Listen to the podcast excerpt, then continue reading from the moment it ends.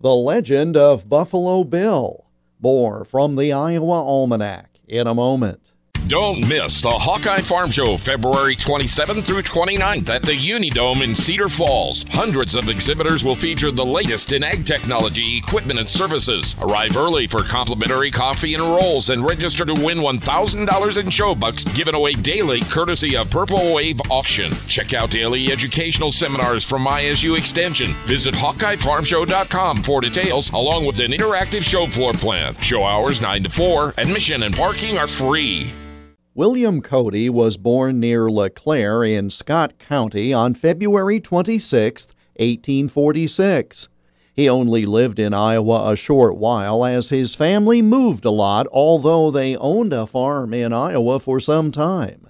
His father died when Bill was only 11, and the boy took a number of jobs to support himself and his family.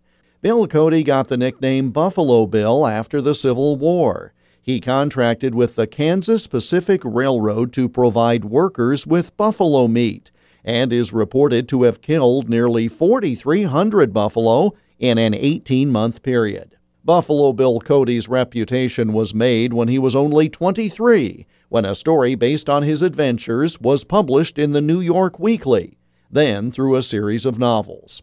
After that came a series of stage shows both across this country and in Europe.